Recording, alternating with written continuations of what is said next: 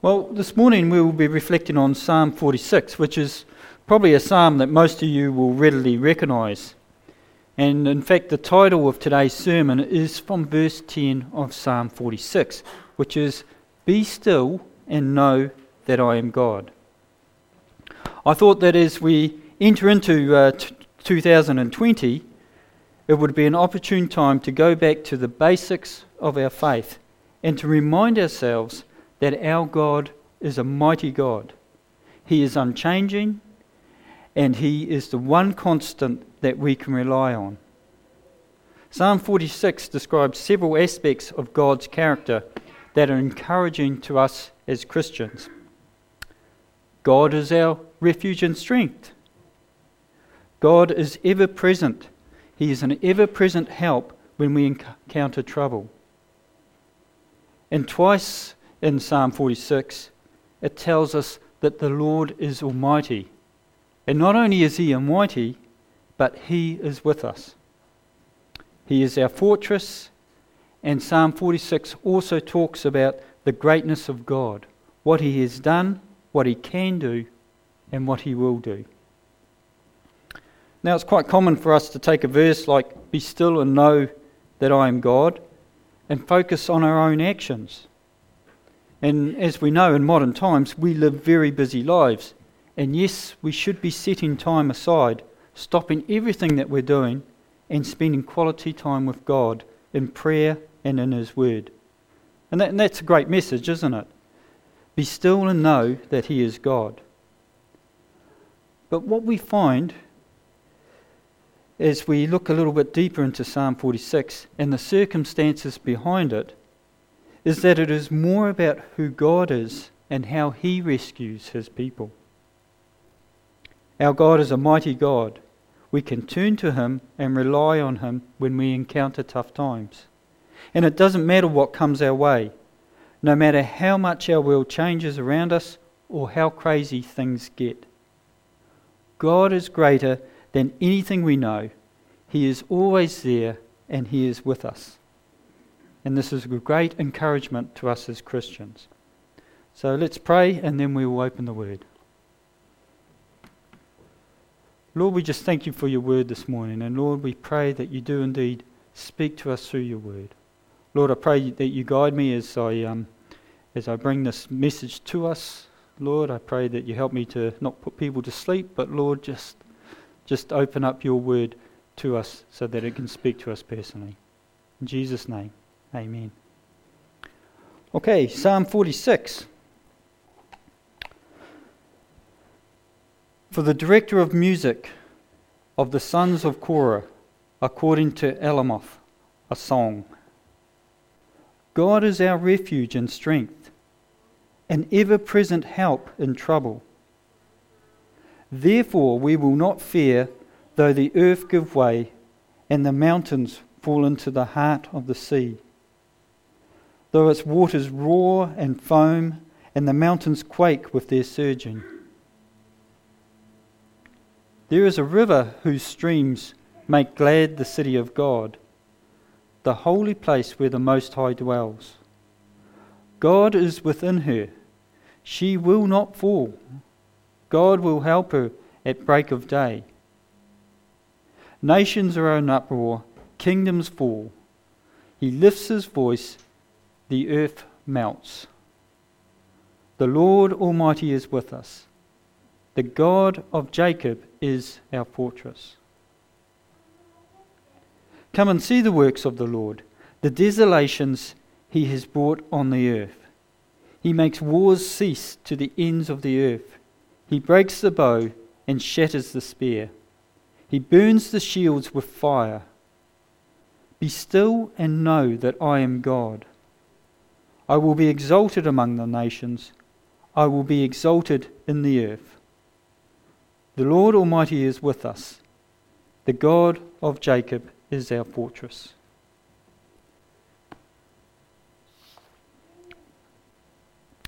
Now, it's um, commonly believed that Psalm 46 was written during the time of Hezekiah, following Assyria's attack on Jerusalem. And as we explore these events it gives us some context and some background and a real life example of what Psalm 46 is all about. Now, I've put up on the projector scriptures where we can find the full account of King Hezekiah, but I'll just summarize these for you this morning. Hezekiah was one of the few kings of Judah that the Bible describes as good and right and faithful before the Lord his God. He became king when he was 25 and he reigned in Jerusalem for 29 years. And it was uh, during this time that the prophets Isaiah and, and, Micah were around. And of course, we heard from uh, Micah in last week's sermon. Hezekiah's father was King Ahaz. Now, he was a king who didn't do what was right in the eyes of the Lord. In fact, King Ahaz made idols and he worshipped foreign gods and he made sacrifices to them. He even closed up the temple. And another thing that he did was that he set up altars throughout Jerusalem and Judah, and these altars were dedicated to other gods. Then along came Hezekiah, and he is described in 2 Kings chapter 18 as a king who trusted in the Lord, the God of Israel. So he, he was quite different uh, to his father. In fact, there was no one like him among all the kings of Judah, either before him or after him. He held fast to the Lord, and he did not cease to follow him. He kept the commands that the Lord had given to Moses. So, in vast contrast to his father, King Hezekiah was an extremely faithful servant to the Lord. And in fact, he went a long way to reverse some of the harm that his father had done. When Hezekiah became king, he proceeded to clean house. Pagan altars and idols and temples were destroyed.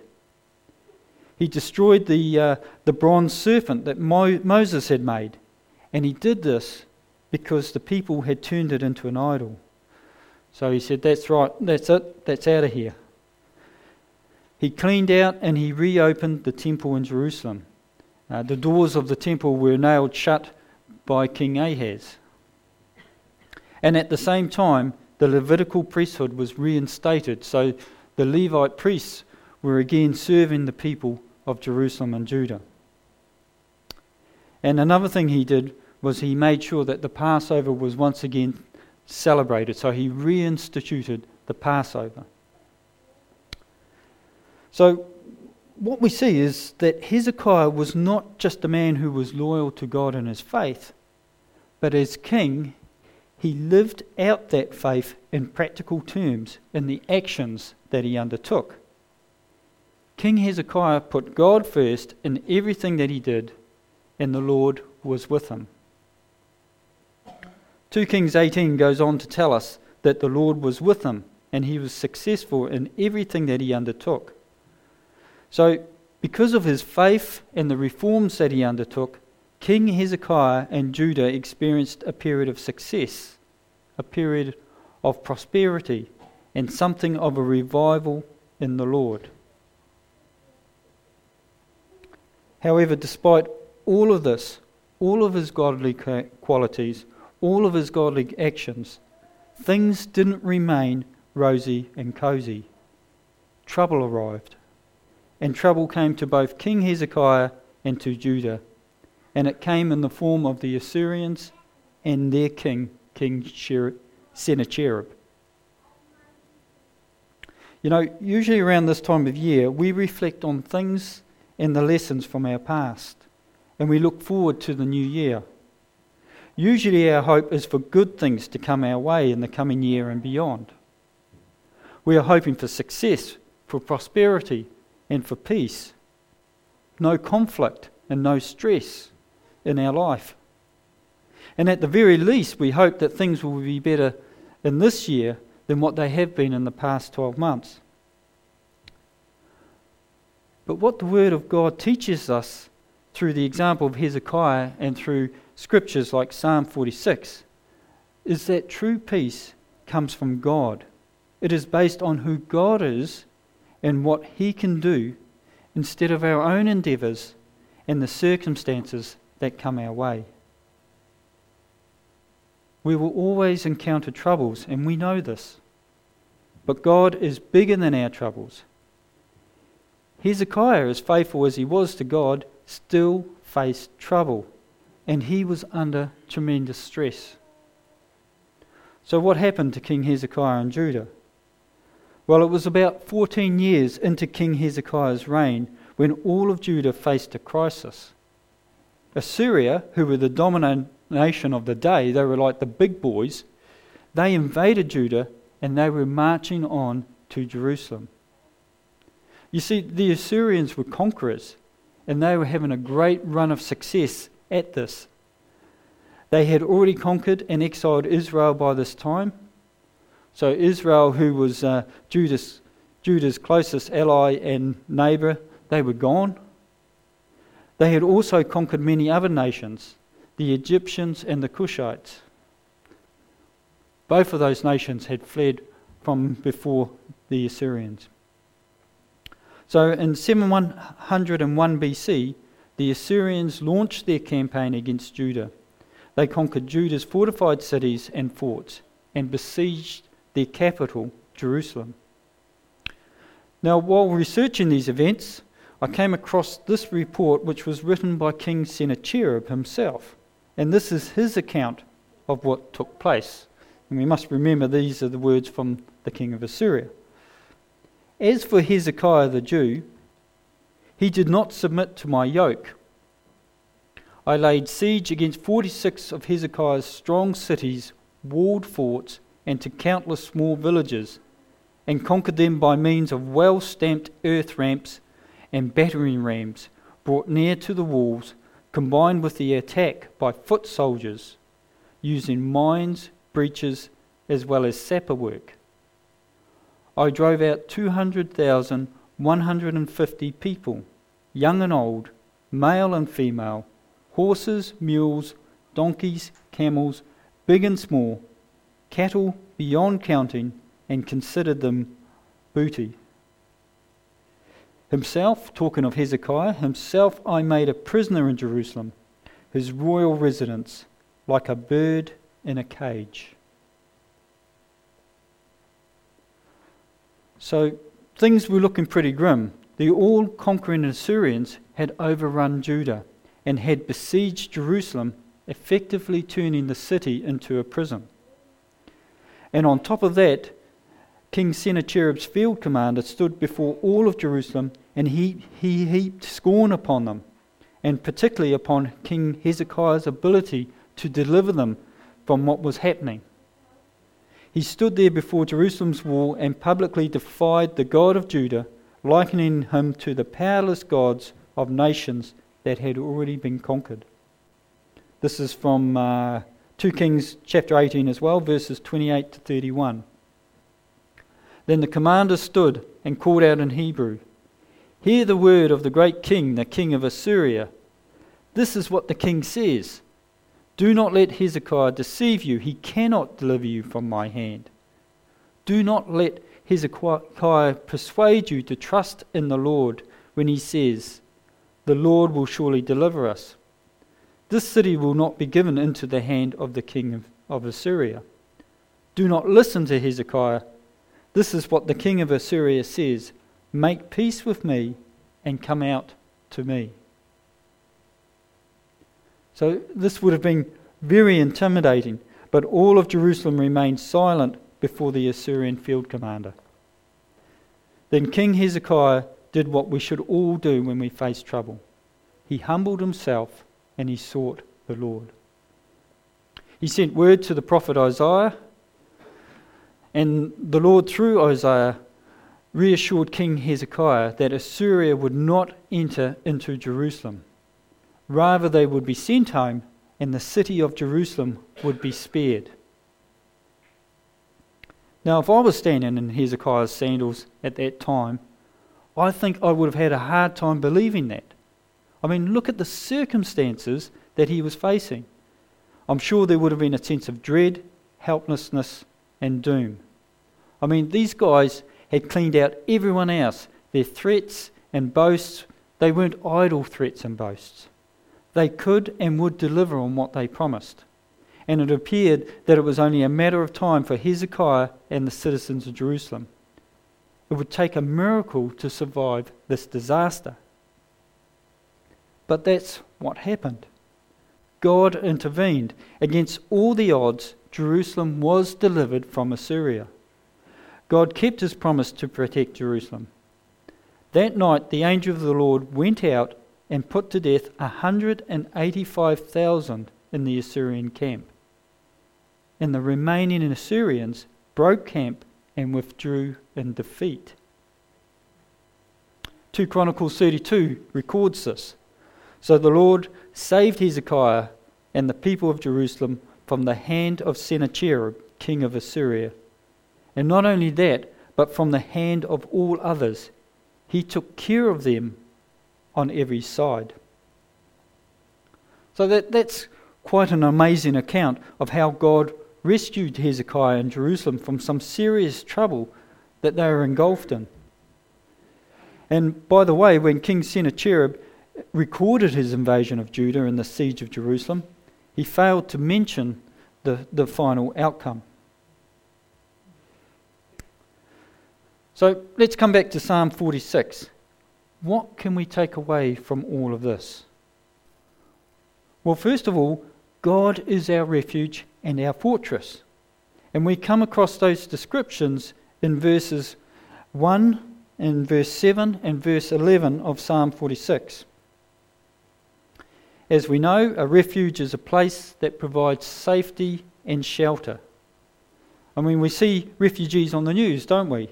And they are usually people who are fleeing away from danger. And they are seeking a place where they can find safety.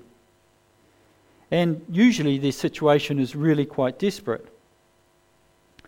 Other examples of a refuge are places like embassies on spy movies, and to make things a bit more local, places like Women's Refuge, which is a safe place that women and their families can go to to be away and to be safe from domestic violence.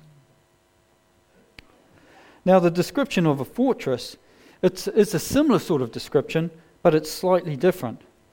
A fortress is a military stronghold that offers protection from outside influences, usually in the form of some sort of military action. So a refuge is a safe place which is free of danger, and a stronghold is a safe place that protects us from danger. And these are two of the descriptions given to our God. God is our safe place, and He will protect us. He is our refuge, and He is our fortress. Therefore, it makes sense that God is where we go to when we are in trouble. Verse 1 states that He is our ever present help in trouble. Now, the word trouble in this case is not just a little bit of trouble, it means that you are in a situation where there is no way out. You're backed into a corner. And verse 2 goes on to clarify this when the psalmist declares that because God is our ever present help in times of trouble, we will not fear. What is it that we will not fear? We will not fear though the earth give way and the mountains fall into the heart of the sea, though the waters roar and foam and the mountains quake with their surging. Now, that's some pretty powerful imagery going on there. It's like the whole world is collapsing. And I'm sure that's how Hezekiah would have felt. When things go horribly wrong for us, that is probably how it feels for us too. Everything is falling apart. Where do you go to? Go to the Lord. He is the safe place. Now, the psalmist proclaims this based on Hezekiah and Jerusalem's real life experience. God is our refuge and strength, an ever present help in trouble and God, the God of Jacob, is our fortress. Now, as we read on in Psalm 46, there are three things that add to this picture of God being our refuge and our stronghold. Uh, Psalm 46 talks about God being almighty, And we learn that God is not just almighty, but he is also with us. And there's also a reference to a river. And we will look briefly at these three points. First of all, let's look at the references of how great God is. Twice in Psalm 46, God is called the Lord Almighty. Uh, we find that in verses 7 and 11. And both times, this is supported by the fact that the God of Jacob is our fortress. So, fortress again being a reference to God's strength. In some versions of Scripture, the phrase the Lord Almighty is translated as the Lord of hosts, which literally means the Lord of many armies. And this is a common reference to God that we find dotted throughout the Bible, particularly in the Old Testament and it is descriptive of how powerful God is. He is the Lord of many armies. But this reference of God's might goes further than just a military type understanding of God's power. God also created the earth and the heavens, and that also talks to us about how powerful and how mighty God is.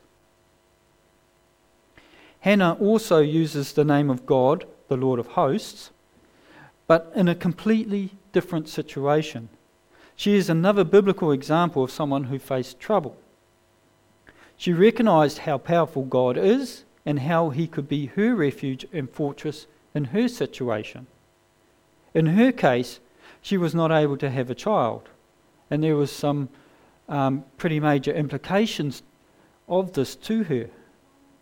Hannah came to God, presented her case, and then she made a vow to God.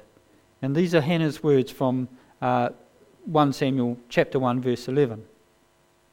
Then she made a vow and said, O Lord of hosts, Lord Almighty, if you will indeed look on the affliction of your maidservant and remember me and not forget your maidservant, but will give your maidservant a male child, then I will give him to the Lord all the days of his life, and no razor shall come upon his head. Now, as you will remember, at this point, Hannah had no idea if God was going to answer her prayer or not. Her peace came in the fact that she came to God, who was her refuge, and she put into his hands her affliction. As you will remember, she came to God in her bitterness and tears. She knew that God was Almighty and that the Lord of hosts was more than capable of answering her prayer, but not in a powerful military type way, rather in a powerful creative way. She was the woman who was barren, and then she was with child. Now, there's also other references to God's might and power further on in Psalm 46. Uh, verse 6 says, Nations are in uproar, Kingdoms fall, he lifts his voice, the earth melts. And then in verses 8 through to 10, come and see what the Lord has done, the desolations he has brought on the earth. He makes wars cease to the ends of the earth. He breaks the bow and shatters the spear. He burns the shields with fire. He says, Be still and know that I am God. I will be exalted among the nations. I will be exalted in the earth. God is almighty and he is more powerful than our troubles and our problems. That is why we can rely on him and should seek refuge and protection in him. But not only is God almighty, he is also with his people. We've just done a sermon series on Deuteronomy where we focused on how God wants to be with his people. He wants to be amongst his people. And Israel were God's people, and God dwelt among them. King Hezekiah knew this, and he knew the importance of God dwelling amongst his people. That is why he brought about change. And I think the outcome would have been quite different if he had followed in the footsteps of his father, King Ahaz. Uh, we've also just celebrated Christmas, and one of the names of Christ, which is spoken a lot at this time, is Emmanuel, which means God is with us. And this is a title that is given to Christ. It describes Jesus as God who has become human. Christ is now with the people and he is able to save them as the prophets foretold. Matthew explains this to us in Matthew chapter 1, verses 20 to 23. And this, this um, scripture is referring to Joseph, the father of Jesus. But after he had considered this, an angel of the Lord appeared to him in a dream and said, Joseph, son of David, do not be afraid to take Mary home as your wife, because what is conceived in her is from the Holy Spirit. She will give birth to a son, and you are to give him the name Jesus, because he will save his people from their sins. And all this took place to fulfill what the Lord had said through the prophet, talking about Isaiah in Isaiah uh, chapter 7, verse 14. Uh, the virgin will conceive and give birth to a son, and they will call him Emmanuel, which means God with us. So we see at the beginning of his book, Matthew tells us that God is with us. And Matthew also tells us at the end of his book how Christ will be with us forever when Jesus gives us the Great Commission. And you'll know this scripture fairly well from Matthew 28, verses 19 to 20. And it's about the Great Commission, but that's not what we're really focusing on here. Uh, Therefore, go and make disciples of all nations, baptizing them in the name of the Father, and of the Son, and of the Holy Spirit, and teaching them to obey everything I have commanded you. And surely I am with you always to the very end of the age. God is with us as we serve Him. And also, God is our ever present help in trouble because, not just because He is Almighty, but because He is with us. The God Almighty is with us, He is near us, and because of this, He is our refuge, our strength, and a mighty fortress. Now, to finish off, we're going to take a look. There's a picture in, in Psalm 46 of a river, and we find this in Psalm 46, verse 4. There is a river whose streams make glad the city of God, the holy place where the Most High dwells. Now, there's, an interesting thing about Jerusalem, and it's unlike many other cities. Jerusalem didn't actually have a river. As we know, a good source, a good clean source of water is vital for a city's existence and for its survival. And as you can imagine, this is particularly important in times of war and in times of siege. Amongst King Hezekiah's other accomplishments, one that stands out is an engineering feat which is known as Hezekiah's Tunnel. Now, this is a subterranean tunnel, tunnel which is approximately 534 metres long and it was cut into the bedrock. And the amazing thing was how they accomplished this. There were two teams who dug the tunnel, digging from each end, so they're about 500 odd metres apart. And with no modern engineering equipment, they met somewhere in the middle. And experts have estimated that it would have taken somewhere between nine months and four years to complete this tunnel. And the fall over the entire length was about 12 inches, so it was about 30 centimetres. And this tunnel, what it did was it brought in water from the Gihon Spring. Not sure if I pronounced that correctly, the Gihon Spring, which was outside the city. Now, the Gihon Spring was well fortified in Hezekiah's time, so it was protected. The water came through the tunnel and collected in the pool of Siloam, which was within the city, and the pool of Siloam was also protected. It was protected by the broad, broad wall which Hezekiah also built. So this tunnel brought much needed water into the city and protected its continued flow, especially in times of war and siege. So Hezekiah would have built this tunnel in preparation for times of trouble, such as the Assyrian invasion. Now there's a um, there's a very interesting video on YouTube, and it's called "The Story of Hezekiah's Tunnel." It's less than five minutes. I did think about playing it this morning, but I thought it might be um, sort of distracting away from what we're mainly looking at. But it's really quite, quite incredible and quite an interesting watch. So, this reference of a river may have been an allusion to the pool of Siloam and the fact that it was a saving grace for Jerusalem. And we could also draw from this a lesson on how Hezekiah was prepared for troublesome times. He was active about protecting one of their more valuable resources. And there's probably things that we can do to be prepared for when trouble comes ourselves. But I think what the psalmist is really alluding to here is a picture of goodness and grace that flows directly from God.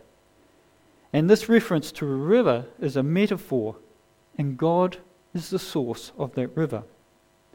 We saw this picture in Revelations, in Revelations chapter 22, verses 1 to 2.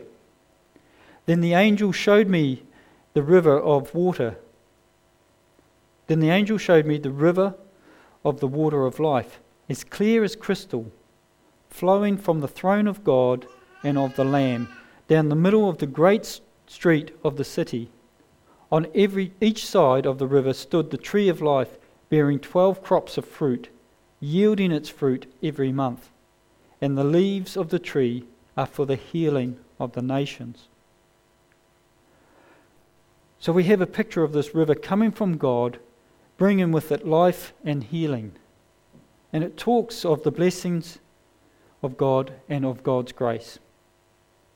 There are also passages using rivers as metaphors for God's goodness and grace flowing from him in Ezekiel and Isaiah.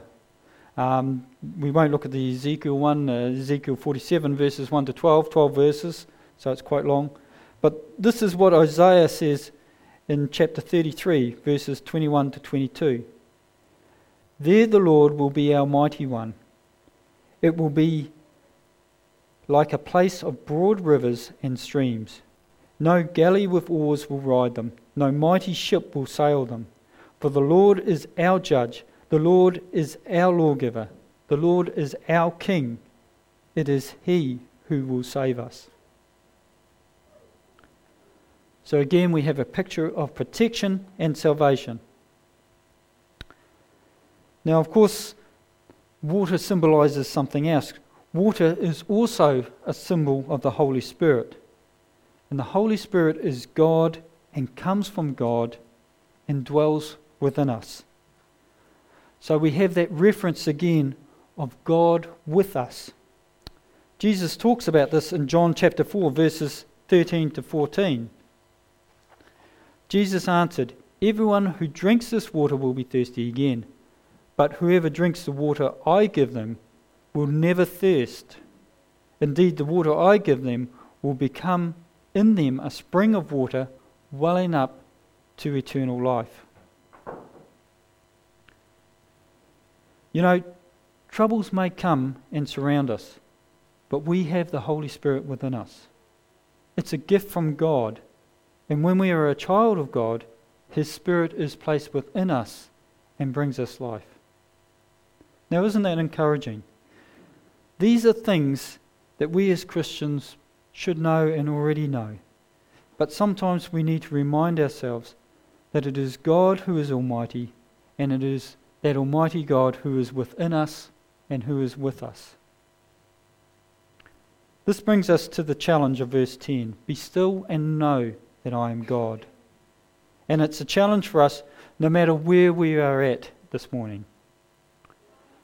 First, it's a challenge to all of the earth.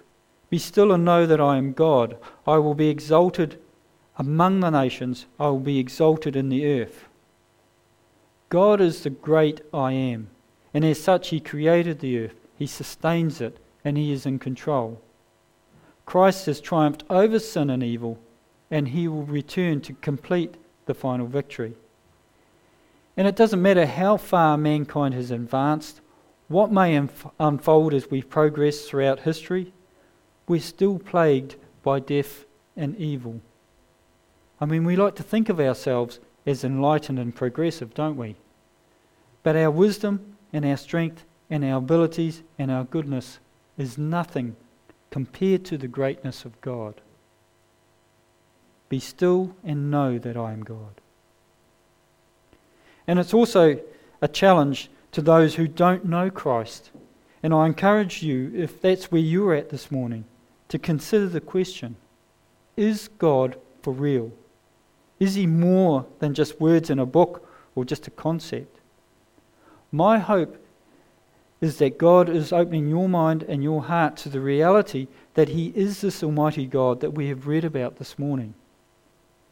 And not only is He the Almighty God of the universe, but He is with His people. In fact, that is a vitally important step in following God. Christ came to earth to die for your sins so that you may be saved and so that His Spirit may dwell within you. And finally, the challenge is also to us as God's people. We need to remember who our God is. He is our refuge, He is our strength, He is our ever present help in times of trouble, He is our fortress, and He is the Lord Almighty, and He is with us. Let's pray.